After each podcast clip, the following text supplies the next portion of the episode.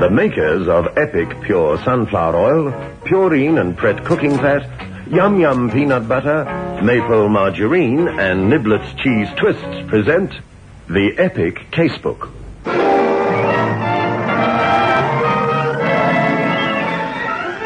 In which Inspector Carr investigates.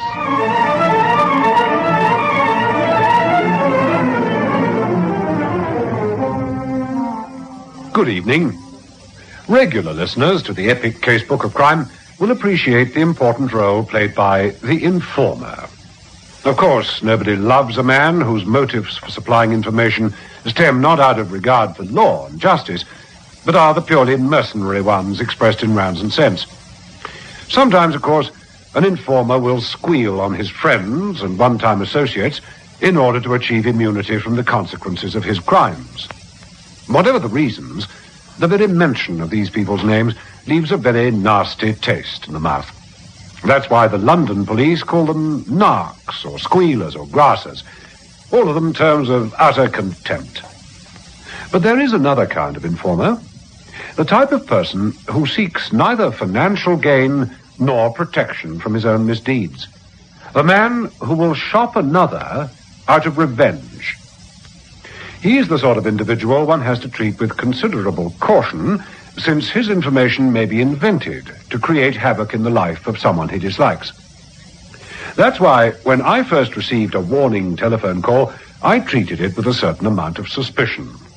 But it led to a strange episode in my life in the murder squad, an episode which I've called Warning Anonymous.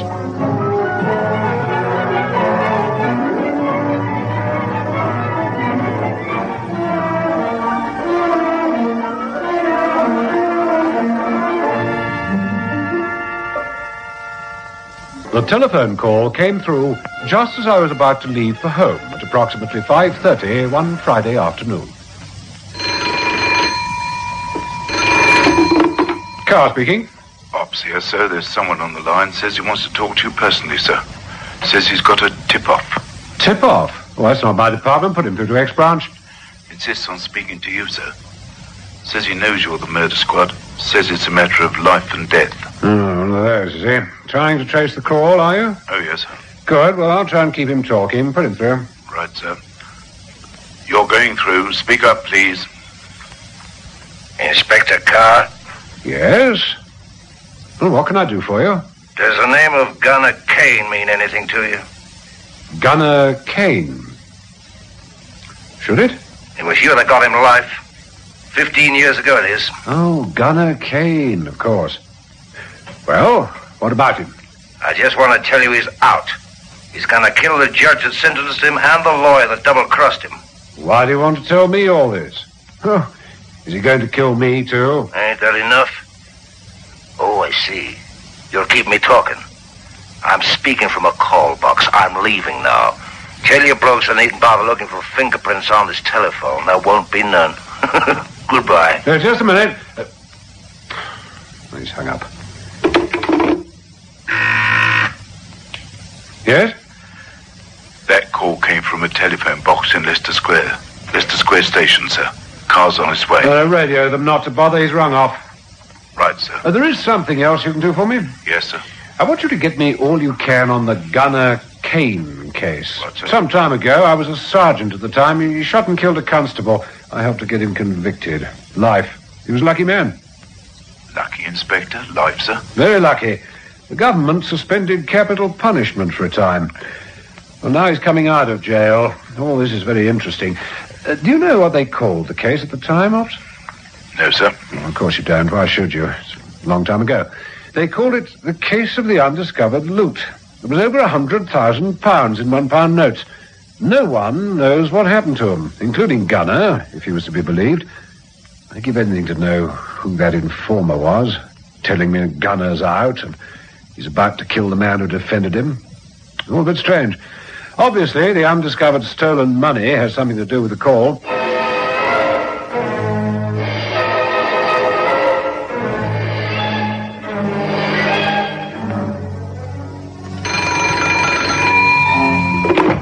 Carr speaking. Ops here again, sir. You wanted Mr. Bailey. We've got him on the line, sir. Speak up, please. Thank you. Uh, Mr. Bailey, uh, my name's Carr, Inspector Carr. Do you remember me? Why, yes, of course. Haven't seen you in years. How are you, Inspector? Fine. How are you? I'm all right. There's a note in your voice. Shouldn't I be? Remember Gunner Kane? What? What'd you say? What about Kane? Came out of Parkhurst jail this morning. No. But he was up for life. It's a minimum of 20 years. He's not due out for another five. That's what I thought. As a result of a telephone call, I've been making inquiries. There was a riot in the jail. He saved the governor's life, got a five-year remission. He's out all right. But why wasn't I warned? Now, this is... Why are you so worried, What? Mr. Bailey? You defended him, remember? Have you forgotten? You presented the case for the police? Surely you must have read of the... marriage. Married? Yes. I married his wife, Sheila. Oh, you did, did you? How long ago was that? It's over 13 years ago. Took me over an hour to trace you, Mr. Bailey. I see you're no longer practicing law. No. I've been running this hotel for the last 10 years. And I shall, I, I shall have to demand police protection. Why? Because you married his wife? She divorced him, didn't she? You don't understand. I knew Gunner better than anybody. I defended him, didn't I? He's a killer. A vicious swine that'll stop at nothing. Come to think of it, Inspector Carr, you, you're the murder squad. Why have you contacted me? What's it all about? Somebody phoned the yard to tell us that Gunner is out of jail and was about to live up to his nickname. He is gunning for you. Now listen, listen, Inspector. You've got to help me. Who, who was it that telephoned? I don't know. Could have been Gunner himself. But if I were you, I wouldn't go out alone at night. Keep your windows locked. After all, he has got a motive for revenge. It could be two things. A hundred thousand smackers or a wife.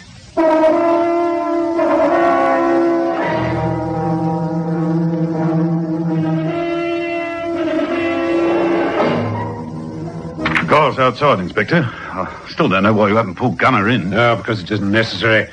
A man that kills a policeman doesn't just walk out of the prison gates, sniff the free air, and is allowed to go his own way. No, he's been tailed ever since the prison gates shut on him. He's been warned I'm coming to see him. Oh, I suppose I should have baked you a cake, knowing that Sergeant Carr was paying me a visit. Inspector now, Gunner. It's been a long time. You. you talk about a long time. How long do you think it is in a jail? If you think I feel sorry for you, think again. You shot and killed P.C. Ballantyne. You're a lucky man you're not in a wooden box. So what do you want? Revenge? Because I shot a fellow policeman? I've done my time, ain't I? Yeah, you've done your time. You served your punishment. Tell me you showed a lot of guts. Saved the governor's life. No black marks. Full remission of sentence, including an additional five. So what? But what are you really after? The hundred thousand? No one ever did find it, did they? Quite true. There's a small matter of a hundred thousand quid unaccounted for. So I heard in jail. Don't think that I was surprised when the flatty shattered me all day. Now you come to see me. Now save your breath. I don't know where the money is. Except. Hmm? Well, except that double-crossing Bailey. He stole my wife. How do I know he didn't take the loot? So you don't know where the loot is? Every few months, if it isn't a copper, it's an insurance bloke. I keep telling everyone I don't know. That's what was killing me, stuck in jail for all those years. For doing a job and then not getting a nickel out of it. You were stuck in jail for killing a policeman. Yes, I know. I'm lucky, I suppose, I didn't swing. Everybody keeps telling me that. Sure, I'm lucky. But I, I didn't mean to kill him. You know that. Let's not go over that again. You shot a constable to evade arrest. That's murder. Yes, I know. Well, I learnt my lesson, didn't I? They'll never get me inside again. I'm going straight. What are you going to do to Bailey? Why'd you ask that? Has he got the money?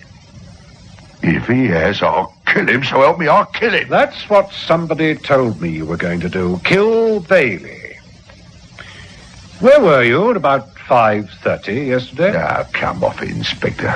There was two flat feet standing right beside me when I had my first whiskey in the Holland Arms. Why did you threaten to kill Bailey? Did I?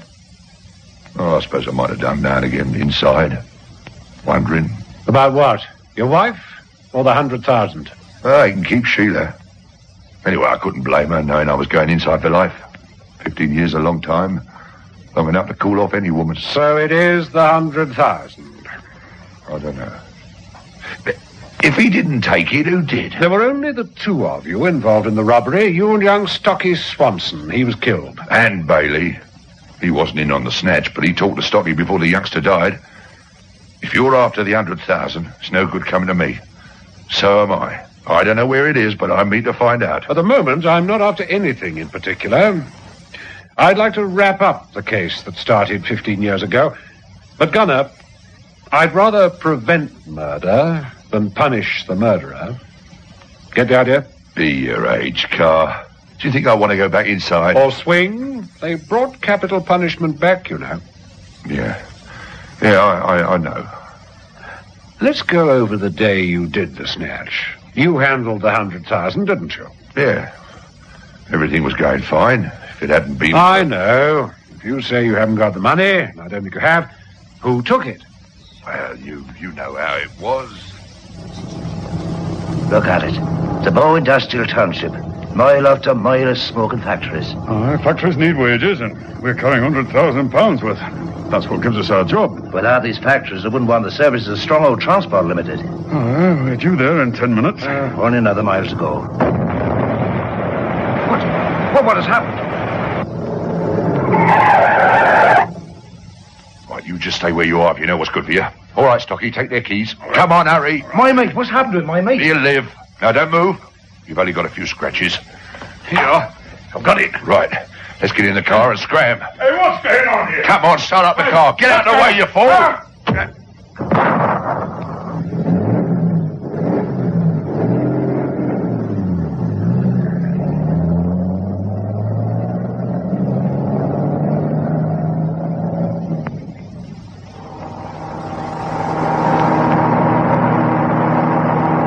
There's a roadblock ahead. Look, oh, through that farm gate. There you are.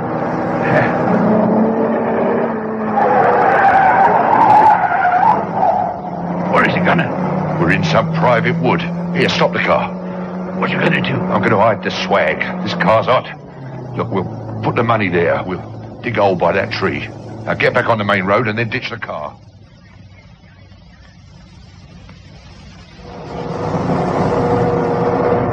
Let's hope we don't forget where we put that hundred It's hot money for wage package. Neither of us will go near that spot for six months. We'll grab it and skip the country. Me, Sheila, and you. Okay, kid? Okay.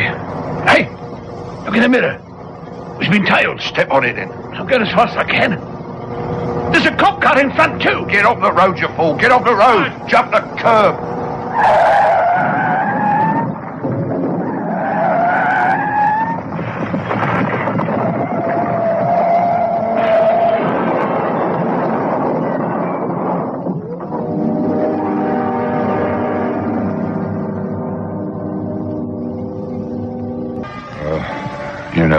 Inspector Carr. Kid died in hospital and I went up for life. Yes, I know. You after the judge. But Me? The judge? What for? That's what we were tipped off. I'll tell you straight, Inspector. There was only three people who knew where we hid the money. Stocky, me, and I told my wife, Sheila. When she got there, the money had gone, so she said. Then she marries the guy that's supposed to defend me. I'll tell you this, if I find that they took the money, I'll do them both. I swear it. I'm warning you now in advance. I don't believe they did double cross you. You know he was struck off the rolls about two years after you went inside. They run a second rate hotel in Croydon. If they'd got the money, all they had to do was to skip the country and live in luxury for the rest of their lives. Well, that's all very well. The way I hid that money, nobody could have found it accidentally. Yet there is someone else. Who sent that mysterious phone call? That's what I'd like to know.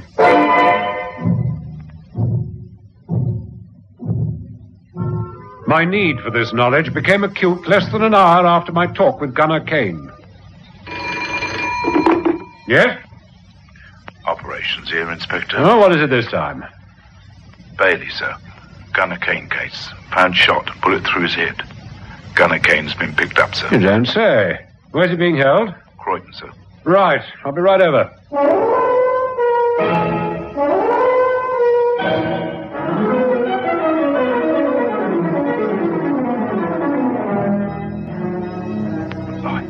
I, I didn't do it, Inspector. I swear I Where's Mrs. Bailey? Uh, I can tell you that, sir. Uh, as soon as she heard that the gunner was out, she panicked and went and stayed with her sister in Dublin. She's there now. Made a statement to the Dublin CID less than ten minutes ago. Oh, that clears her. What's the story? No, no, you speak first, Kane. How did you come to be picked up? I've been framed. It's a dirty police trick.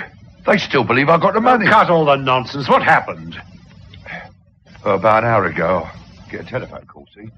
Some geezer, he says to me, Gunner Kane, I've been trying to trace you for a long time. You go along to Bailey tonight. You'll learn all about the hundred thousand quid. "H- How do you know? Who are you? Never you mind. You're not gonna let him get away with it, are you? You don't want poor old Stocky Swanson to die for nothing, do you? Meningeal hemorrhage ain't a pleasant death, you know. He'd have wanted you What, what are you saying? Who are you? I'm saying that if you get to Bailey's house exactly nine o'clock tonight, I'll see to it that you get your hundred thousand. See you later. Twenty-eight Park Road, Croydon. Hello? Uh, hello? And so you went to 28 Park Road, Croydon, did you? Yes, I did. It's only about 30 yards away from the hotel they managed. There's a light on in the porch. I goes through. Front door's open. Then I hears a shot. Well, I didn't know what to do for a moment. I mean, I rushes into the sitting room. No one there. Looks in the bedroom. There's Ernie Bailey with a bullet through his head. Gun on the floor. I was about to run out, and a couple of digs nabbed me. The doctor looked at the body. Yes, sir. He'd been killed within a matter of minutes of arresting Kane. The gun had its number filed off. It was odd, all right. The sort of gun you use, eh, Gunner? Ah, must have been mad to fall for a telephone call. Look, I didn't do it, Inspector. We've uh, taken a quick powder test, Inspector, but it looks very much like the gunner's fingerprint on the gun.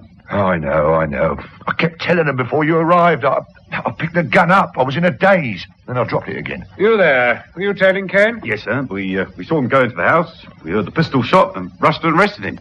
Gunner, you killed a policeman, and I see no reason to go out of my way to protect you. They'll have to pull you in on circumstantial evidence. Maybe you'll be safer inside. We'll hold you for questioning. That means you'll have the usual privileges. When I find the killer, we'll set you free. But Inspector, you, you mean to say that... I've said what I have to say. All right, take him away. Jackson, you come back to the yard with me.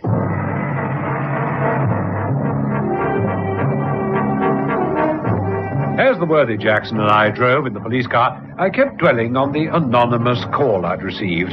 But what about Gunner Kane's story? Could have made the whole thing up, of course. It could be. But all the factors suggested otherwise. Back at the yard, I used our vast and highly efficient machine to turn back the clock. I want you to take careful note of the dossier X branch is prepared for us. Right, sir. I want to know the hospital Stocky Swanson went to, who attended him, everything. Very good, sir. My compliments to Inspector Wilson. I want this to be made top priority operation. Right, sir. I want to be informed as soon as you get something definite, whether it's day or night. It'll be done, sir. Good, jump to it.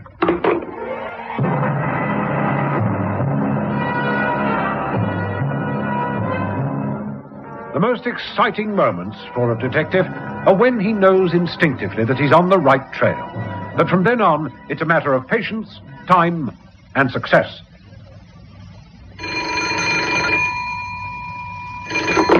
Yes? Operations here, Inspector. Got what you wanted, sir. Good man.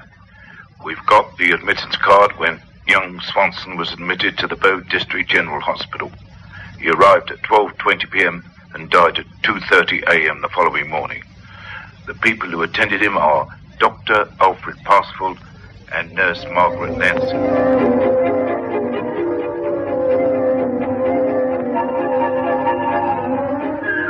Yes, well, I'm I'm retired now, but of course I, I, I remember it. It isn't often one gets mixed up in a highway robbery and murder case. Was he conscious when you attended him? No, no, no, no, he was not. No, I gave him some X14, uh, that cerebral wound caused by the accident. He remained conscious or semi-conscious until he died the following morning. Uh, they telephoned to tell me he was dead about uh, half past two. The duty surgeon certified him dead.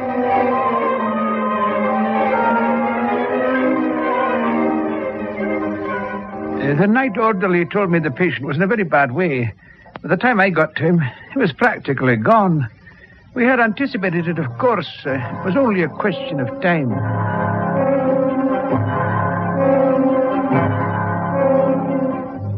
And so it went on and on. Not an easy task trying to trace all those who were connected with the admittance of a young bandit, however remotely.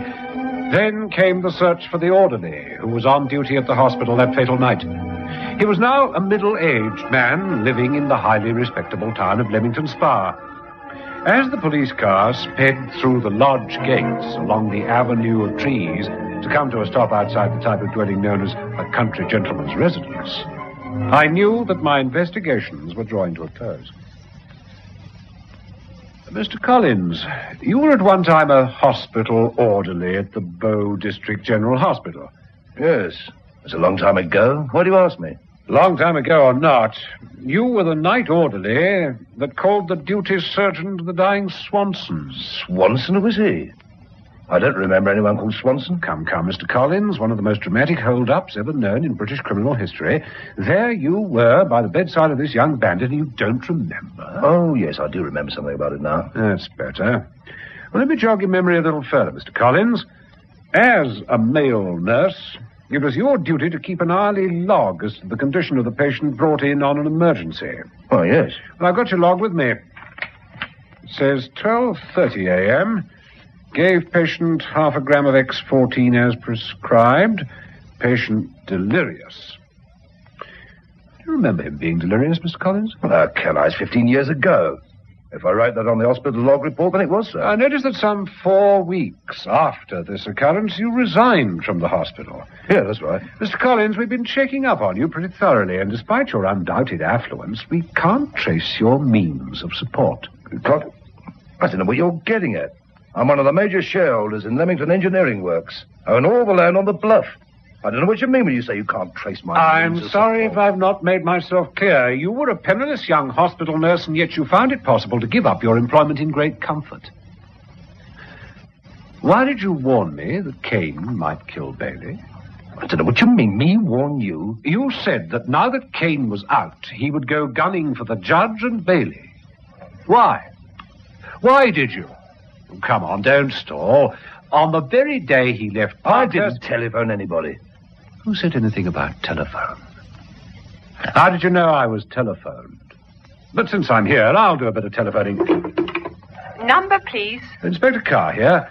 I want to know whether anybody put through a trunk call on the 21st to Stepney 8654. Very good, sir. Phone it back here, will you? Right, it won't take long. Well, I did uh, telephone London. I, uh, well, I wanted to inquire about, uh, well, I heard that this fellow Kane had, uh, well, he come out of jail. That was a very careless thing to do. Why should you be interested in Gunner Kane? Well, uh, well, he was involved, wasn't he? Did you go up to London that day? No. Collins, you're a fool. The station master saw you. You caught the 3.45 p.m. to London. Up... Go. Don't move, Collins. Hello? Inspector Carr? Yes, there was a telephone call from the number you're speaking at. That's all I want to know. Where'd you get the gun from? What gun? The gun you shot Bailey with. You're mad. I didn't. Albert Collins, I arrest you on a charge of murdering Ernest Bailey. I don't mind telling you, Inspector. I thought I was a goner. Bloke with my reputation with me fingerprint on a pistol and Bailey lying stiff at me feet. You're lucky that Collins made one or two silly mistakes, such as mentioning a telephone call. When how would he have known how I was warned about you? I believe he's pleading guilty. What else could he do? You see, all those years ago, when we were looking for the stolen money, no one dreamt that the clue lay in a general hospital. Bailey used his brains. He knew that if his wife wasn't lying, someone else must have known about the hundred thousand pounds, where it was hidden. But who could it be? The money was hidden on the spur of the moment, not many minutes before you and Swanson crashed the car. Oh, you were shaken, all right, with compos mentis. Swanson caught his head on the steering wheel, badly hurt.